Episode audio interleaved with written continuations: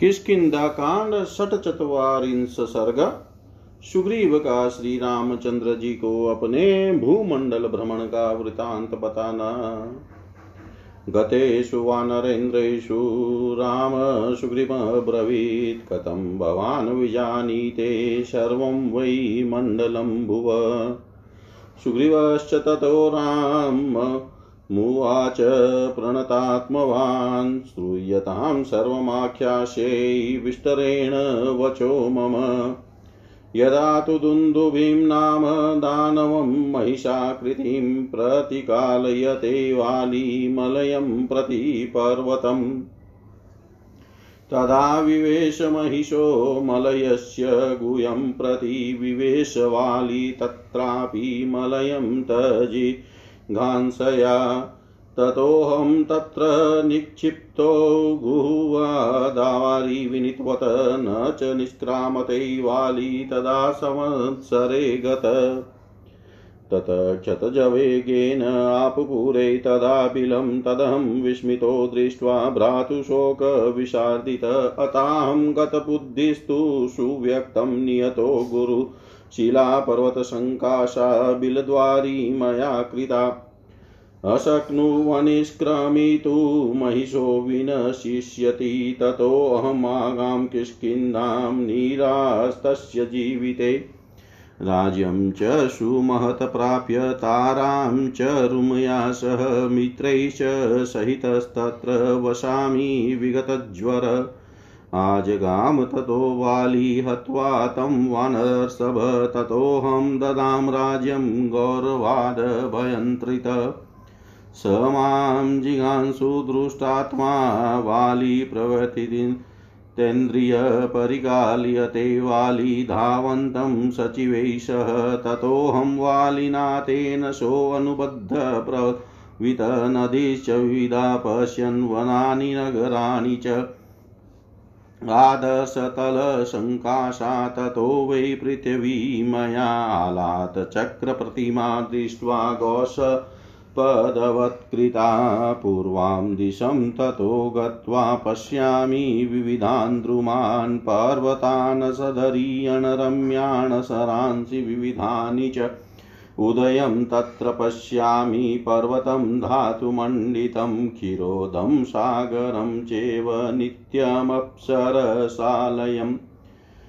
परिकाल्यमानस्तु तदा वालीनाभिद्रुतो हि अहं पुनरावृत्य सहसा प्रस्थितोऽहं तदा विभो दिशस्तस्यास्ततो भूय प्रस्थितो दक्षिणां दिशं विन्ध्यपादपसङ्कीर्णां चन्दनद्रुमप शोभितां द्रुमशैलान्तरे पश्यन् भूयो दक्षिणतो पराम् अपरां च दिशं प्राप्तो वालिना संविद्रुत सपश्यन् विविधान् देशानस्तं च गिरिसत्तमम प्राप्य चास्तं गिरिश्रेष्ठमुत्तरं सम्प्रधावित। हिमवन्तं च मेरुं च समुद्रं च ततोत्तरं यदा न विन्दै शरणं वालिना संविद्रुत ततो माँ बुद्धिसम्पन्नो हनुमान् वाक्यमब्रवीतिदानीं मे स्मृतराजन्यतवाली हरीश्वर। मतङ्गेन तदा सप्तो हि अस्मिन्नाश्रं मण्डले प्रविशेद यदि वै वाली मुदास्य सतदा भवेत्। तत्र वासशुकोऽस्माकं निरुद्विग्नो भविष्यति। ततः पर्वतमासाद्य ऋष्यमुखं नृपात्मज। न विवेश तदा वाली मतङ्गस्य भयात् तदा। एवं मया तदा राजन् प्रत्यक्षमुपलक्षितं पृथिवीमण्डलं सर्वं गुह्यमस्यागतस्तत। पृथ्वीमण्डलं सर्वं गुह्यामस्यागतस्तत। उन समस्त वानर युद्धपतियों के चले जाने पर श्री रामचंद्र जी ने सुग्रीव से पूछा, सके तुम समस्त भूमंडल के स्थानों का परिचय कैसे जानते हो? तब सुग्रीव ने विनित होकर श्री रामचंद्र जी से कहा, भगवान, मैं सब कुछ विस्तार के साथ बता रहा हूँ। मेरी बात सुनिए। जब वाली महिष रूपधारी दानव दुंदु भी उसके पुत्र मायावी का पीछा कर रहे थे, उस समय वह महिष मलय पर्वत की ओर भागा और उस पर्वत की कंदरा में घुस गया। यह देख वाली ने उसके वध की इच्छा से उस गुफा के भीतर भी प्रवेश किया। उस समय मैं विनित भाव से उस गुफा के द्वार पर खड़ा रहा, क्योंकि वाली ने मुझे वहीं रख छोड़ा था। परंतु एक वर्ष व्यतीत हो जाने पर भी वाली उसके भीतर से नहीं निकले। तदंतर वेग पूर्वक बहे हुए रक्त की धारा से उस समय वह सारी गुफा भर गई। यह देख कर मुझे बड़ा विस्मय हुआ, तथा मैं भाई के शोक से व्यतीत हो उठा। फिर मेरी बुद्धि में यह बात आई कि अब मेरे बड़े भाई निश्चय ही मारे गए। यह विचार पैदा होते ही मैंने उस गुफा के द्वार पर एक पहाड़ जैसी चट्टान रख दी। सोचा इस शिला से द्वार बंद हो जाने पर माया वही निकल नहीं सकेगा, भीतर ही घूट घूट कर मर जाएगा। इसके बाद भाई के जीवन से निराश होकर मैं किस किंदापुरी में लौट आया। यहाँ विशाल राज्य तथा रुमा सहित तारा को पाकर मित्रों के साथ मैं निश्चिंतता पूर्वक रहने लगा। तत्पश्चात वानर श्रेष्ठ वाली उस दानव का वध करके आ पहुँचे। उनके आते ही मैंने भाई के गौरव से भयभीत हो वह राज्य उन्हें वापस कर दिया। परंतु दुष्टात्मा वाली मुझे मार डालना चाहता था। उसकी सारी इंद्रियाँ यह सोचकर व्यथित हो उठी थी कि यह मुझे मारने के लिए ही गुफा का द्वार बंद करके भाग आया था। मैं अपनी प्राण रक्षा के लिए मंत्रियों के साथ भागा और वाली मेरा पीछा करने लगा। वाली मेरे पीछे लगा रहा और मैं ज़ोर ज़ोर को भागता गया। उसी समय मैंने विभिन्न नदियों, वन और नगरों को देखते हुए सारी पृथ्वी को गाय की खूरी की भांति मानकर उसकी परिक्रमा कर डाली। भागते समय मुझे यह पृथ्वी दर्पण और आलात चक्र के समान दिखाई दी। तदंतर पूर्व दिशा में जाकर मैंने नाना प्रकार के वृक्ष कंदराओं सहित रमणीय पर्वत और भांति भांति के सरोवर देखे। वहीं नाना प्रकार के धातुओं से मंडित उदियाचल तथा अप्सराओं के नित्य निवास स्थान क्षीरोद सागर का भी मैंने दर्शन किया। उस समय वाली पीछा करते रहे और मैं भागता रहा। प्रभु, जब मैं यहाँ फिर लौट कर आया, तब वाली के डर से पुनः सहसा मुझे भागना पड़ा। उस दिशा को छोड़कर मैं फिर दक्षिण दिशा की ओर प्रस्थित हुआ, जहाँ विंध्य पर्वत और नाना प्रकार के वृक्ष भरे हुए हैं, तथा चंदन के वृक्ष जिसकी शोभा बढ़ाते हैं।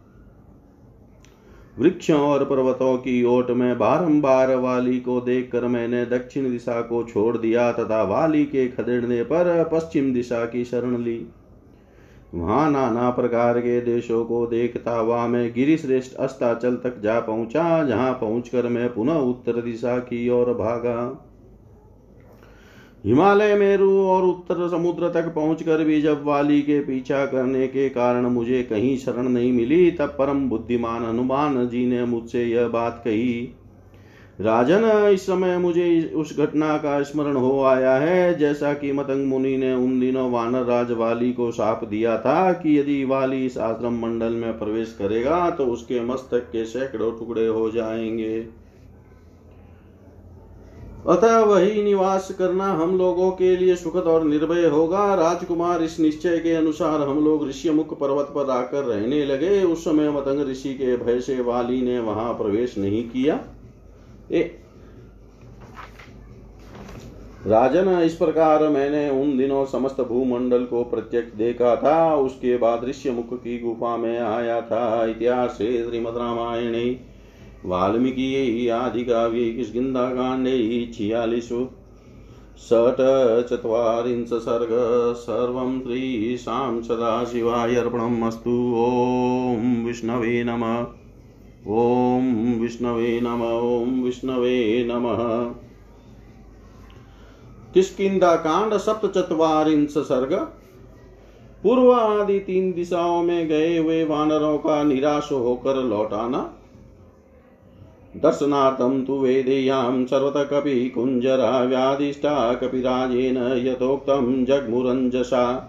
ते सरांसि सरितकच्छानाकाशं नगराणि च नदीदुर्गास्तथा देशान् विचिन्त्वन्ति समन्ततः सुग्रीवेण समाख्याता। सर्वे वानरयुत्थपा तत्र देशान् विचिन्वन्ति सशैलवन्कानना विचित्य दिवसं सर्वे सीताधिगमने धृता समायान्ति स्म मेदिन्यां निशाकालेषु वानरा सर्वं तु कांश्च देशेषु वानरा सफलद्रुमानासाद्य रजनीं संयां चक्रु सर्वेष्वसुते तदः प्रथमं कृत्वा मासे प्रस्रवणं गता कपिराजेन सङ्गम्य निराशा कपिकुञ्जरा विचिन्त्य तु दिशं पूर्वां यथोक्तां सचिवैः सह अदृष्ट्वा विनतसीतामाजगाम महाबलदिशमप्युत्तरां सर्वां विविच्य च महाकपि आगतससैन्येन भीतसलबलिस्तदा शुषेण पश्चिमामाशां विविच्य सह वानरैः समेत्यमाशे पूर्णे तु सुग्रीवमुपचक्रमे। तं प्रस्रवणापृष्ठस्थं समसाद्य विवाद्य च आशिनं स रामेण सुग्रीवमिदं ब्रुवन्। विचिता पर्वता सर्वे वनानि गहनानि च निमग्ना सागरान्ताश्च सर्वे जनपदाश्च ये गुह्याश्च विचिता सर्वा, याश्च ते परिकीर्तिता विवि विचिताश्च महागुल्मालतवितत्सन्तता गहनेषु च देशेषु दुर्गेषु विषमेषु च सत्त्वान्यतिप्रमाणि विचितानि, हतानि च, ये चैव गहना देशा, विचितास्ते पुनः पुनः। उदारसत्त्वाभिजनो हनुमान्, समतिलिं ज्ञास्यति वानरेन्द्र दिशं तु यामेव गतः तु सीता तामास्थितो वायुसुतो हनुमान्। तामास्थितो वायुसुतो हनुमान्। वानर राज के द्वारा समस्त दिशाओं की ओर जाने की आज्ञा पाकर वे सभी श्रेष्ठ वानर जिनके लिए जिस ओर जाने का आदेश मिला था, उसी और विदेह कुमारी सीता का पता लगाने के लिए उत्साह पूर्वक चल दिए।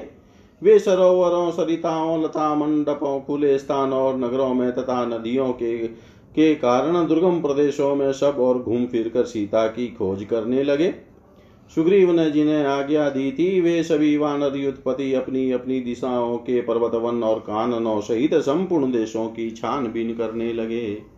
सीता जी का पता लगाने की निश्चित इच्छा मन में लिए वे सब वानर दिन भर इधर उधर अन्वेषण करते और रात के समय किसी नियत स्थान पर एकत्र हो जाते थे। सारे दिन भिन्न भिन्न देशों में घूम फिर कर वे वानर सभी ऋतुओं में फल देने वाले वृक्षों के पास जाकर रात को वहीं सोया अथवा विश्राम किया करते थे। जाने के दिन को पहला दिन मानकर एक मास पूर्ण होने तक वे श्रेष्ठ वानर निराश हो लौट आए और कपिराज सुग्रीव से मिलकर प्रस्त्रवर्ण गिरी पर ठहर गए। विचित्य तु दिशम पूर्वा यथोक्ता सचिवेश। महाबली विनित अपने मंत्रियों के साथ पहले बताए अनुसार पूर्व दिशा में खोज करके वहाँ सीता को न पाकर किसकिदा लौट आए। महाकपि शतबलिशाली उत्तर दिशा की छानबीन करके भयभीत हो तत्काल सेना सहित किसकिदा आ गए। वानरों सहित सुसेन भी पश्चिम दिशा का अनुसंधान करके वहाँ सीता को न पाकर एक मास पूर्ण होने पर सुग्रीव के पास चले आए। प्रस्त्र गिरी पर श्री रामचंद्र जी के साथ बैठे हुए सुग्रीव के पास आकर सब वानरों ने उन्हें प्रणाम किया और इस प्रकार कहा राजन हमने समस्त पर्वत, घने जंगल, समुद्र पर्यंत, नदियाँ, संपूर्ण देश, आपकी बताई हुई सारी गुफाएँ तथा लता विता से व्याप्त हुई झाड़ियाँ भी खोज डाली। घने वनों, विभिन्न देशों, दुर्गम स्थानों और ऊँची ऊँची भूमियों में भी ढूंढा बड़े बड़े प्राणियों की भी तलाशी ली और उन्हें मार डाला। जो जो प्रदेश घने और दुर्गम जान पड़े, वहाँ बारंबार खोज की, किंतु कहीं भी सीता जी का पता न लगा। वानर राज वायुपुत्र, हनुमान, परम शक्तिमान और कुलीन है, वे ही मिथिलेश कुमारी का पता लगा सकेंगे, क्योंकि वे उसी दिशा में गए हैं, जिधर सीता गई है। इतिहासे श्रीमद्रामायणे वाल्मीकि आदिकाव्ये, किष्किन्धाकाण्डे, सप्तचत्वारिंश सर्ग। सर्वं श्रीशां सदाशिवाय अर्पणमस्तु। ॐ विष्णवे नम, ॐ विष्णवे नम, ॐ विष्णवे नमः। किष्किन्धाकाण्ड, अष्टचत्वारिंश सर्ग। दक्षिण दिशा में गए हुए वानरों का सीता की खोज आरंभ करना। सहताराङ्गदाभ्यां तु सहसा हनुमान् कपि सुग्रीवेण यथोदिष्टं गन्तुं देशं प्रचक्रमे। स तु दूरमुपागम्य सर्वैस्ते कपिसत्तमे ततो विचित्य विन्ध्यस्य गुया च गहनानि च पर्वताग्रनदीदुर्गान् सर्रांसि विपुलद्रुमा। वृक्षषण्डाश्च विविधान् पर्वतान् वनपादपान् अन्वेषमाणास्ते सर्वै वानरा सर्वतो दिशं न सीतां ददृश्वीरां मिथिलीं जनकात्मजा ते भक्षयन्तो मूलानि फलानि विविधान्यानि अन्वेषमाणा दुर्दशां न्यवसंस तत्र स तु देशो दुरन्वेषो गुहागहनवान् महान् निर्जलं निर्जनं शून्यं गहनं घोरदर्शनम् तादृशान्यप्यरण्यानि विचित्य भृशपीडिता स देशश्च दुरन्वेष्यो गुहागहनवान् महान् त्यक्त्वा तु तं ततो देशम्। इवे हरियुत्तपादेशमन्यं दुराधसं विविशुश्चाकुतो भया यत्र वन्द्यफला वृक्षा विपुष्पापर्णवर्जिता निस्तोया सरितो यत्र मूलं यत्र सुदुर्लभम् न सन्ति महिषा यत्र न मृगा, न च हस्ति न साधुला पक्षिणो वापि ये चान्ये वनगोचरा, न चात्र वृक्षा नौषध्यो न वलयो नापि विरुधः स्निग्धपत्रास्थले यत्र पद्मिन्यफूलपङ्कजा प्रेक्षणीया सुगन्धा च भ्रमरेश्च विवर्जिता। काण्डुर्नाम महाभाग, सत्यवादी तपोधनमहर्षि परमामसि, नियमे दुःसप्रदर्शन तस्य तस्मिन् वने पुत्रो, बालको दशवार्षिकप्रणस्थो जीवितान्ताय कृतस्तेन महामुनि तेन धर्मात्मनां सप्तं कृत्सनं तत्र महद्वनम् अशरण्यं दुरादर्शं मृगपक्षी विवर्जितम् तस्य ते काननास्तास्तु गिरीणां कन्दराणि च प्रभवाणि नदीनां च विचिन्नवन्ति समाहिता तत्र चापि महात्मानो पश्यञ्जन्कात्मजाम् तारं रावणं वापि सुग्रीवप्रियकारिण ते प्रविश्य तु भीमं लतगुल्मसमावृतं ददृश कर्माणमसुरं सुरनिर्भयं तं दृष्ट्वा वानराघोरं स्थितं शैलमिवासुरं गाढं परिहिता सर्वे दृष्ट्वा तं पर्वतोपमम् सोऽपि तान् वानरान् सर्वान् नष्टास्तेत्य ब्रवीदबलीऽभ्यधावत् संक्रुधो मुष्टिमुद्धम्य सङ्गतं रमापतन्तं सहसा वालिपुत्रो अङ्गदस्तदा। रावणोऽयमिति ज्ञात्वा तलिनाभिजगानः स वालीपुत्राभिहतो वक्राचोणितमुद्भव मन असुरो न्यपतद्भूमौ पर्यस्त इव पर्वत ते तु तस्मिन्निरुचवासे वानराजितकाशिन व्यचिन्वन् प्रायस्तत्र सर्वं ते गिरिगव्यरं। विचिततु ततः सर्वे सर्वे, सर्वं सर्वे ते काननोकश अन्यदेवा परं घोरं विविशुगिरिगव्यरम् ते विचिन्त्य पुनः पुनः खिन्ना विनिष्पत्य समागता एकान्ते वृक्षमूले तु निषेदुदीनमानसा एकान्ते वृक्षमूले तु निषेदुदीनमानसा उधर तार और अंगद के साथ हनुमान जी सहसा सुग्रीव के बताए हुए दक्षिण दिशा के देशों की ओर चले।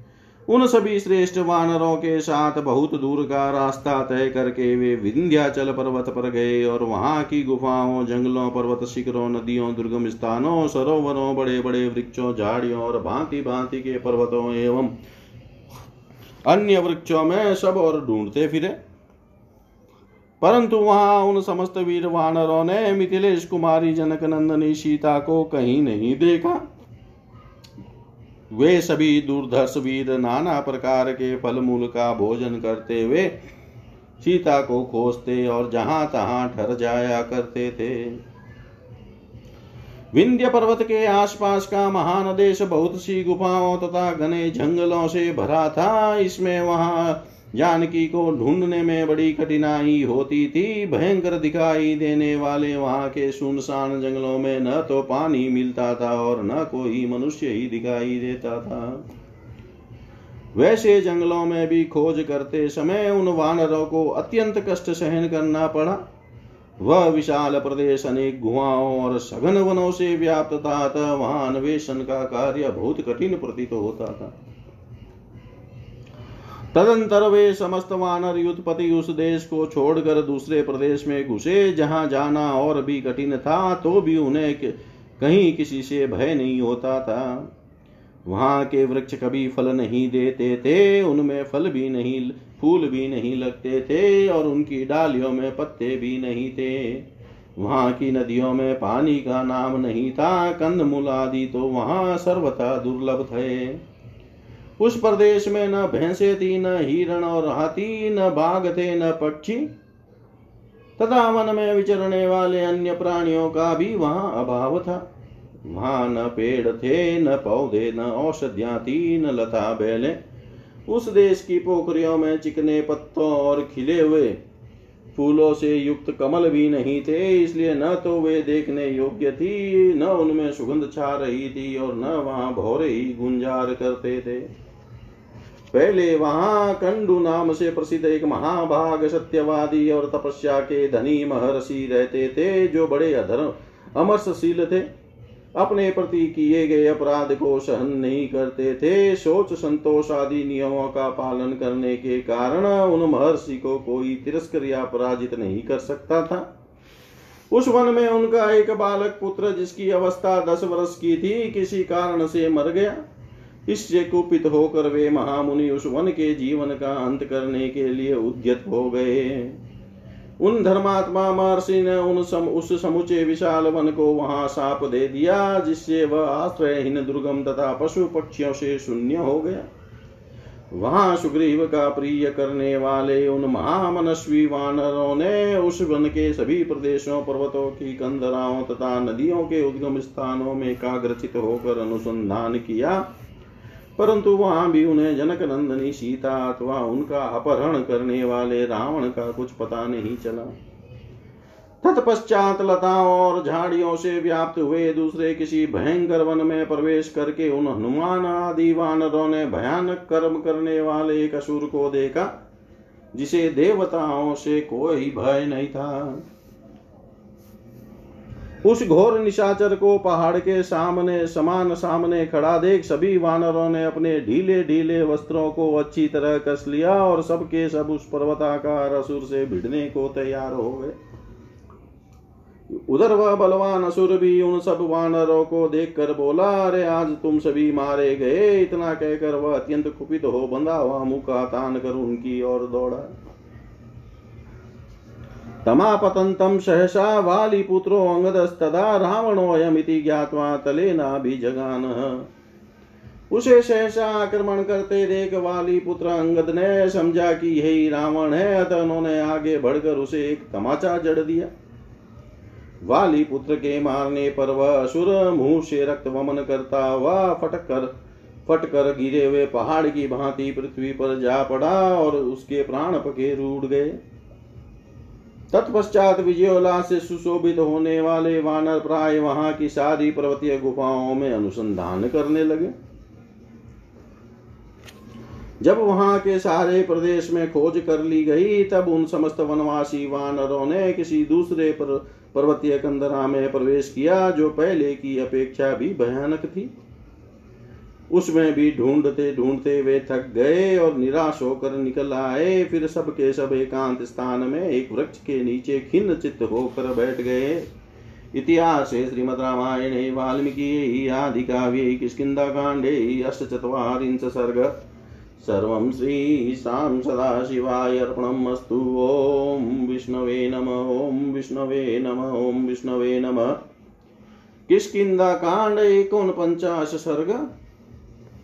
अंगद और गंधमादन के आश्वासन पर, आश्वासन देने पर वानरों का पुनः उत्साह पूर्वक अन्वेषण कार्य में प्रवृत्त होना। अताङ्गदस्तदा सर्वान् वानरानिदमब्रवीत्, परिश्रान्तो महाप्राज्ञ समाश्वास्य शनैर्वच। वनानि गिर्यो नद्यो दुर्गाणि गहनानि च दरिगिरिगुयाश्चैव विचिता सर्वमन्ततः तत्र तत्र सास्माभिजानकी न च दृश्यते। तथा रक्षोऽपहर्ता च सीतायासेव दुष्कृति कालश्च नो महान् यात सुग्रीवचोग्रशासन।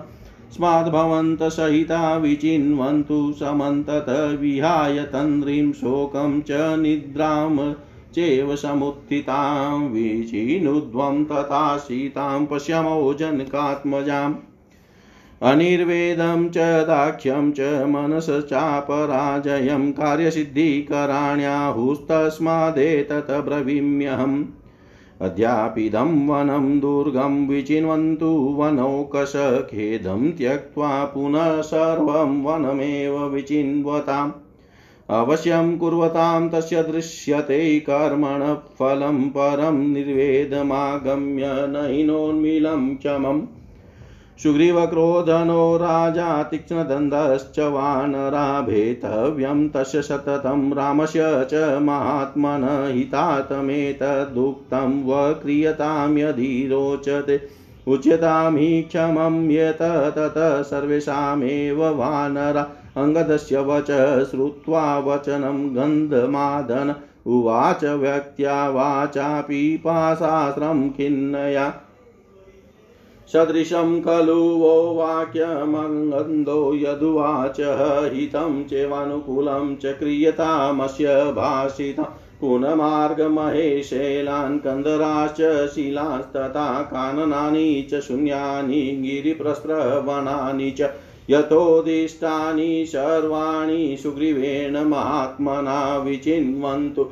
वर्ण हर्वे गिरिदुर्गाणि सङ्गता ततसमुता य पुनवानरास्ते महाबला विन्द्यकानन् सङ्कीर्णां विचेरुद्रक्षिणां दिशम् ते शारदाभ्रप्रतिमं श्रीमद्रजत पर्वतं शृङ्गवन्तं धरिवन्तमधिरुवां च वानरा।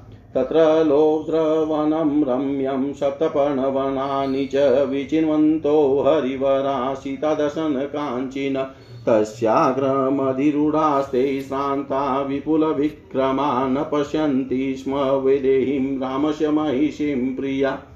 ते तु दृष्टिगतं दृष्ट्वा तं शैलं बहुकन्दरं मध्यारोहन्त हर्यो वीक्षमाना समन्तत अवरूह्यं ततो भूमिं श्रान्ता विगतचेतस स्थिता मुहूर्तं तत्रात वृक्षमूलमुपाश्रिता। मुहूर्तं समाश्वस्ता किञ्चिद्भग्रपरिश्रमा पुनरैवोद्यता कृत्सरा। गीतुं दक्षिणां दिशं हनुमतप्रमुखास्त्वा वत प्रस्थिता प्लवगसभा विन्ध्यमेवादित कृत्वा विचेरुश्च समन्तत विन्ध्यमेवादित कृत्वा विचेरुश्च समन्तत।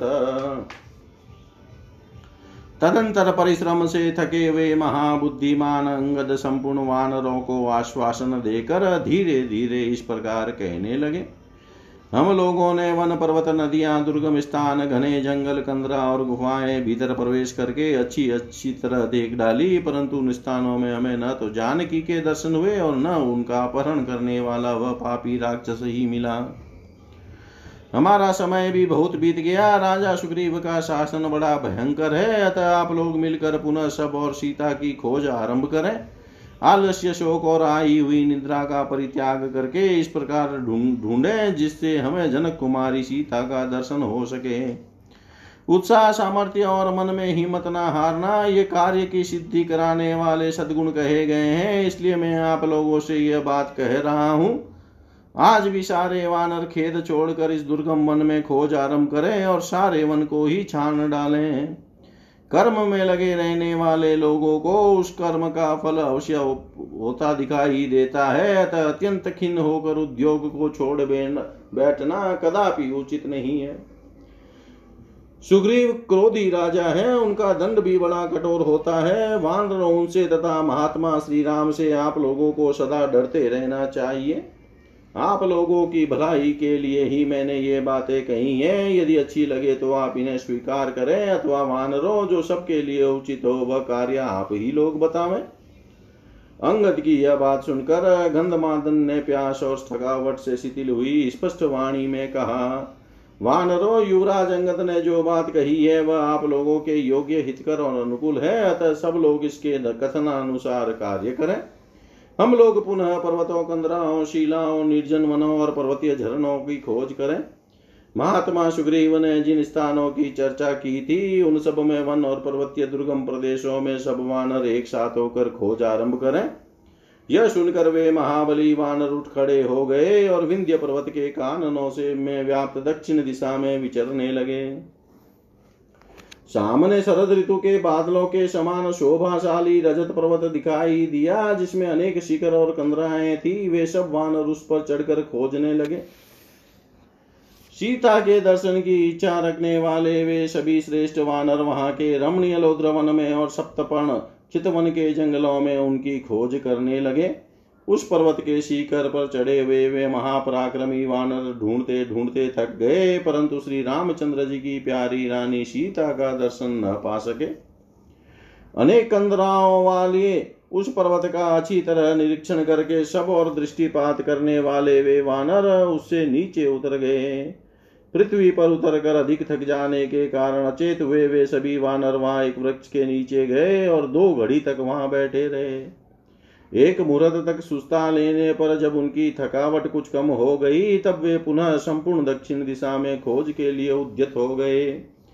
हनुमान आदि सभी श्रेष्ठ वानर सीता के अन्वेषण के लिए प्रस्थित हो पहले विंध्य पर्वत के ही चारों ओर विचरने लगे। इतिहास श्रीमद रामायणे, वाल्मीकि आदिकाव्ये किष्किन्धाकाण्डे एकोनपञ्चाश सर्ग? सर्वं श्रीशां सदाशिवाय अर्पणम् अस्तु ॐ विष्णवे नमः। ॐ विष्णवे नमः। ॐ विष्णवे नमः। पंचाश सर्ग भूख के प्यासे वानरों का एक गुफा से मैं घुसकर वहाँ दिव्य वृक्ष, दिव्य सरोवर, दिव्य भवन तथा एक वृद्धा तपस्वनी को देखना। और हनुमान जी का उसे उसका परिचय पूछना। शताराङ्गदाभ्यां तु सङ्गम्यं हनुमान् कपि विचिनोति च विन्द्यस्य गुया च गहनानि च सिंहसादुलजुषाश्च गुहाश्च परितस्तदा विषमेषु नगेन्द्रस्य महाप्रस्रवणेषु च आसेदुस्तस्य शैलस्य कोटिं दक्षिणपश्चिमां तेषां तत्रैव वसतां स कालो व्यत्यवर्तत स हि देशो दुरन्वेष्यो गुहागहनवान् महान् तत्र वायुसुतः सर्वं विचिनोति स्म पर्वतं। परस्परेण रहिता अन्योन्यस्या विदुरतः। गजो गवाक्षो गवय सर्वो गन्धमादनमैन्दश्च द्विवि द्विविधश्चेव हनुमान् जाम्बवानपि अङ्गदो युवराजश्च तारश्च वनगोचर गिरिजालावृतान् देशान् मार्गित्वा चीणां दिशं विचिन्नवन्तस्तत्र ददृशविवृतं बिलम् दुर्गमृक्षबिलं नाम दानवेनाभिरक्षितं क्षुतिपपाशा परितास्तु, श्रान्तास्तु, सलिलातिन अवकीर्णं ललावृक्षे दृदृशु महाबिलं तत्र क्रौञ्चाश्च, हंसाश्च, सारश्चापि निष्क्रमण जलाद्राश्चक्रवाकाश्च रक्ताङ्गा पद्मरेणुभिः ततस्तदबिलमासाद्य सुगन्धिं दुरतिक्रमं विस्मय। व्यग्रमनसो बभूव वानरसभा सञ्जातपरिशङ्कास्ते तदबिलं प्लवगोत्तम। अभ्यपद्यन्तसंहृष्टास्ते जोवन्तो महाबला नानासत्त्वसमाकीर्णं दैतेन्द्रनिलयोपमम् दुदुसमिव घोरं च दुर्विग्राह्यं च सर्वश ततः पर्वतकूटाभो हनुमान् मारुतात्मज अब्रविदवानरान् घोरान् कान्तारवनकोविद गिरिजालावृतान् देशान् मार्गित्वा दक्षिणां दिशम् वयं सर्वे परिश्रान्ता न च पश्याम मेथिलीमस्मा चापि बिलाध्वंसा क्रौञ्चाश्च ससारसे जलाद्राश्चक्रवाकाक्ष निशपतन्ति स्म सर्वश। नूनं सलिलवानत्र कुपो वा यदि वा हृद तथा चेमे बिलद्वारे स्निग्धास्तिष्ठन्ति पादपा इत्युक्तास्तदबिलं सर्वे विविशुषस्तिमिरावृतम् अचन्द्रसूर्यहर्यो ददर्शु रोमहर्षण। म्यतस्मा निशाम्यतस्मात् सिंहाश्च तास्ताश्च मृगपक्षिण प्रविष्टा हरिसादुलाबिलं तिमिरसंवृतं न तेषां सज् दृष्टिन तेजो न पराक्रम वायुरिव गतिस्तेषां दृष्टिस्तमसिव तते ते प्रविष्टास्तु वेगेन तदबिलं कपिकुञ्जर प्रकाशं चाभिरामं च ददृशु देशमुत् उत्तम। ततस्तस्मिन् बीले भीमे नानापादपसङ्कुले अन्योन्यं सम्परिष्वज्य जग्मुयो जन्म। तरं ते नष्टसंज्ञा त्रिषिता सम्भ्रान्ता सलिलातिन परिपेतु बिले। तस्मिन् कञ्चित् कालमतन्द्रिता ते कृशादिनवदना परिश्रान्ता प्लवङ्गमालोकं ददृश्वीरा निराशा जीविते सदा ततस्तं देशमाज्ञं सौम्यां वितिमिरं वनं ददृशकाञ्चनान् वृक्षान् दीप्तवैश्वानरप्रभा शालां तालस्तामालाश्च पूर्णागान् वञ्जुलान् चम्पकान् नागवृक्षाश्च कर्णिकाराश्च पुष्पिता तपकैः काञ्चनैश्चित्रैः रक्तैः किशलयैस्तथापीडे च लताभिः च हेमाभरणभूषिता तरुणादित्यसङ्काशान् वैदुर्यमयवेदिकान् विभ्राजमानान् वपुषा पादपाचैरन् मया नीलवैदुर्यवर्णाश्च पद्मिनी पदगैवृता महद्भिकाञ्चनैवृके वृता बालार्कसन्निभे जातरूपमये मतस्यै महद्भिश्चात् पङ्कजे नलिनिस्तत्र ददृशप्रशनसलिलायुता काञ्चनानि काञ्चनानि विमानानि राजतानि तथैव च तपनीयगवाक्षाणि मुक्ताजालावृतानि च हेमराजद्भौमानि वैदुर्यमणिमन्ति च ददृशस्तुस्तत्र हर्यो गृहमुख्यानि सर्वश पुष्पितान् फलिनो वृक्षान् प्रवालमणिसन्निभा काञ्चन भ्रमराश्चेव मधुनि च समन्तत मणिकाञ्चन चित्राणि शयनान्यासनानि च विविधानि विशालानि ददृशसुस्ते समन्तत हेमराजतकाश्यानां भाजनानां च राशय अगौरा अगुरूणां च दिव्यानां चन्दनानां च सञ्चयान् सुचिन्य, अभ्यवहार्याणि वमूलानि च फलानि च, महाराणि च, यानानि मधुनि च, दिव्यना दिव्यानामम्बराणां च महाहाराणां च सञ्चयान् कम्बलानां च चित्राणां मजिनानां च सञ्चया तत्र तत्र च विनयस्तान् दीप्तान् विश्वानरप्रभान् ददिषु वानराशुभाञ्जातरूपस्य सञ्चयान् तत्र तत्र विचिन्वतो। बिले तत्र महाप्रभा ददृशु वानराशूरास्त्रियं काञ्चिद्दूरततां च ते ददृशुस्तत्र चिरकृष्णाजिनाम्बरा। तापसीं नियताहारं ज्वलन्तीमिव तेजसा विस्मिताहरयस्तत्र वयोतिष्ठन्त सर्वस। पप्रच्छ हनुमास्तत्र काशी त्वं कस्य वा बिलम् ततो हनुमान् गिरिसन्निकाश कृताञ्जलिस्तां विवाद्य वृधाम् पप्रच्छ का त्वं भवनं बिलं च रत्नानि वदस्व कस्य रत्नानि चेमानि वदस्व कस्य हनुमान जी तार और अंगद के साथ मिलकर विंध्यगिरी की गुफाओं और घने जंगलों में सीता जी को ढूँढने लगे। उन्होंने सिंह और बाघों से भरी हुई कंदराओं तथा उसके आसपास की भूमि को भी छान डाला।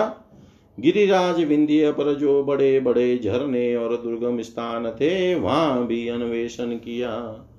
घूमते फिरते वे तीनों वानर उस पर्वत के नैत्य कोण वाले शिखर पर जा पहुँचे।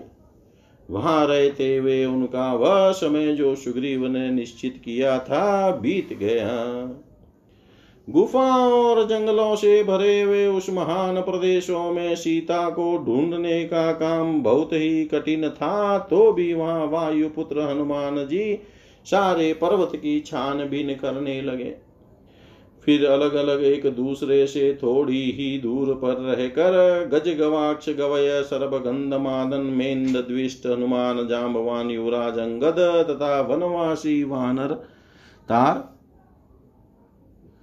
ये दक्षिण दिशा के देशों में जो पर्वतमालाओं से घिरे हुए थे, सीता की खोज करने लगे। खोजते खोजते उन्हें वहाँ एक गुफा दिखाई, जिसका द्वार बंद नहीं था। उसमें प्रवेश करना बहुत कठिन था। वह गुफा रिक्ष बिल नाम से विख्यात थी और एक दानव उसकी रक्षा में रहता था। वानरों को भूख प्यास सता रही थी। वे बहुत थक गए थे और पानी पीना चाहते थे। अतः लता और वृक्षों से आच्छादित विशाल गुफा की ओर वे देखने लगे। इतने में उसके भीतर से क्रौच हंस सारस तथा जल से भीगे हुए चक्रवाक पक्षी, जिनके अंग कमलों के पराग से रक्तवर्ण के हो रहे थे, बाहर निकले। तब उस सुगंधित एवं दुर्लंघ्य गुफा के पास जाकर उन सभी श्रेष्ठ वानरों का मन आश्चर्य से चकित हो उठा। उस बिल के अंदर उन्हें जल होने का संदेह हुआ। वे महाबली और तेजस्वी वानर बड़े हर्ष में भरकर उस गुफा के पास आए, जो नाना प्रकार के जंतुओं से भरी हुई तथा दैत्य राजों के निवास स्थान पाताल के समान भयंकर प्रतीत होती थी। वह इतनी भयानक थी कि उसकी ओर देखना कठिन जान पड़ता था। उसके भीतर घुसना सर्वथा कष्ट साध्य था। उस समय पर्वत शिखर के समान प्रतीत होने वाले पवन पुत्र हनुमान जी जो दुर्ग भवन के ज्ञाता थे, उन घोर वानरों से बोले बंधुओं, दक्षिण दिशा के देश प्राय पर्वतमालाओं से घिरे हुए हैं। इनमें मिथिलेश कुमारी सीता को खोजते खोजते हम सब लोग बहुत थक गए। किंतु कहीं भी हमें उनके दर्शन नहीं हुए। सामने की इस गुफा से हंस, क्रौच, सारस और जल से भीगे हुए चकवे सब और निकल रहे हैं। अतः निश्चय ही इसमें पानी का कुआँ अथवा कोई जलाशय होना चाहिए। तभी इस गुफा के द्वारवर्ती वृक्ष हरे भरे हैं। हनुमान जी के ऐसा कहने पर वे सभी वानर अंधकार से भरी हुई गुफा में, जहाँ चंद्रमा और सूर्य की किरणें भी नहीं पहुँच पाती थी, घुस गए। भीतर जाकर उन्होंने देखा, वह गुफा रोंगटे खड़ी कर देने वाली थी। उस बिल से निकलते वे उन उन सिंहों, मर्गों, मृगों और पक्षियों को देख कर वे श्रेष्ठ वानर, अंधकार से आच्छादित हुई उस गुफा में प्रवेश करने लगे। उनकी दृष्टि कहीं अटकती नहीं थी, उनका तेज और पराक्रम भी अवरुद्ध नहीं होता था। उनकी गति वायु के समान थी, अंधकार में भी उनकी दृष्टि काम कर रही थी। वे श्रेष्ठ वानर उस बिल में वेग पूर्वक घुस गए, भीतर जाकर उन्होंने देखा, वह स्थान बहुत ही उत्तम प्रकाशमान और मनोहर था। नाना प्रकार के वृक्षों से भरी हुई उस भयंकर गुफा में वे एक योजन तक एक दूसरे को पकड़े हुए गए। व्यास के मारे उनकी चेतना लुप्त सी हो रही थी। वे जल पीने के लिए उत्सुक होकर घबरा गए थे और कुछ काल तक आलस्य रहित हो उस बिल में लगातार आगे बढ़ते गए। वे वानर वीर जब दुर्बल, खिन्न, वदन और श्रांत होकर जीवन से निराश हो गए, तब उन्हें वहाँ प्रकाश दिखाई दिया। तदंतर उस अंधकार से प्रकाश पूर्ण देश में आकर उन सौम्य वानरों ने वहाँ अंधकार रहित वन देखा जहाँ के सभी वृक्ष स्वर्णमय थे और उनमें अग्नि के समान प्रभा निकल रही थी। साल ताल तमाल नाग केसर अशोक धव चंपा नाग वृक्ष और कनेर, ये सभी वृक्ष फूलों से भरे हुए थे। विचित्र स्वर्णमय गुच्छे और लाल लाल पल्लव मानो उन वृक्षों के मुकुट थे। उनमें लताएँ लिपटी हुई थी तथा वे अपने फल स्वरूप स्वर्णमय आभूषणों से विभूषित थे। वे देखने में प्रातः कालिक सूर्य के समान जान पड़ते थे। उनके नीचे वैदुर्य मणि की वेदी बनी हुई थी। वे स्वर्णमय वृक्ष अपने दीप्तिमान स्वरूप से ही प्रकाशित हो रहे थे। वहाँ नील वैदुर्य मणि की सी कांति वाली पद्मलताएँ दिखाई देती थी, जो पक्षियों से आवृत थी। कई ऐसे सरोवर भी देखने में आए, जो बाल सूर्य की सी आभा वाले विशाल कांचन वृक्षों से घिरे हुए थे। उनके भीतर सुनहरे रंग के बड़े बड़े मत्स्य शोभा पाते थे। वे सरोवर स्वर्णमय कमलों से सुशोभित तथा स्वच्छ जल से भरे हुए थे। वानरों ने वहाँ सब और सोने चांदी के बने हुए बहुत से श्रेष्ठ भवन देखे, जिनकी खिड़कियाँ मोती की जालियों से ढकी थी।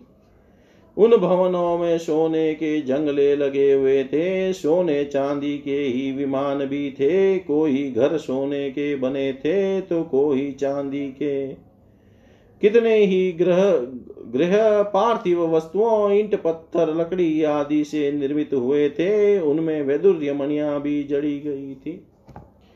वहाँ के वृक्षों में फूल और फल लगे थे, वे वृक्ष, मूँगे और मणियों के समान चमकीले थे। उन पर सुनहरे रंग के भौरे मंडरा रहे थे। वहाँ के घरों में सब और मधु सचित थे। मणि और सुवर्ण से जटित विचित्र पलंग तथा आसन सब और सजा कर रखे गए थे, जो अनेक प्रकार के और विशाल थे। वानरों ने उन्हें भी देखा। वहाँ ढेर के ढेर सोने, चांदी और कांस फूल के पात्र रखे गए थे। अगरु तथा दिव्य चंदन की राशियाँ सुरक्षित थी। पवित्र भोजन के समा, समान तथा फल मूल भी विद्यमान थे। बहुमूल्य सवारियाँ, सरस मधु महामूल्यवान दिव्य वस्त्रों के ढेर विचित्र कम्बल एवं कालीनों की राशियाँ तथा मृग चरमों के समूह जहाँ तहां रखे हुए थे। वे सब अग्नि के समान प्रभा से उदीप्त हो रहे थे। वानरों ने वहाँ चमकीले स्वर्ण के ढेर भी देखे। उस गुफा में जहाँ तहां खोज करते हुए उन महातेजस्वी शूरवीर वानरों ने थोड़ी ही दूर पर किसी स्त्री को भी देखा, जो वलकल और काला मृग चरम पहनकर नियमित हार करती तपस्या में संलग्न थी और अपने तेज से दीप रही थी। वानरों ने वहाँ उसे बड़े ध्यान से देखा और आश्चर्यचकित होकर सब और खड़े रहे।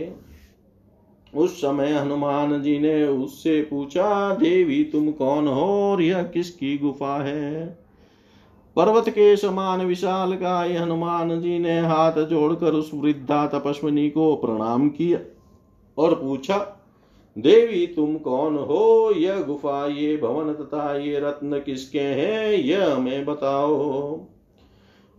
इतिहासे श्रीमद्रामायणे वाल्मीकिये आदिकाव्ये किष्किन्धाकाण्डे पञ्चाश सर्ग सर्वं श्रीशां सदाशिवाय अर्पणम् अस्तु। ॐ विष्णवे नम, ॐ विष्णवे नम, ॐ विष्णवे नमः। ॐ पूर्णमद, पूर्णमिदं, पूर्णात् पूर्णमुदच्यते। पूर्णस्य पूर्णमादाय पूर्णमेवावशिष्यते। ॐ शान्ति शान्ति शान्ति।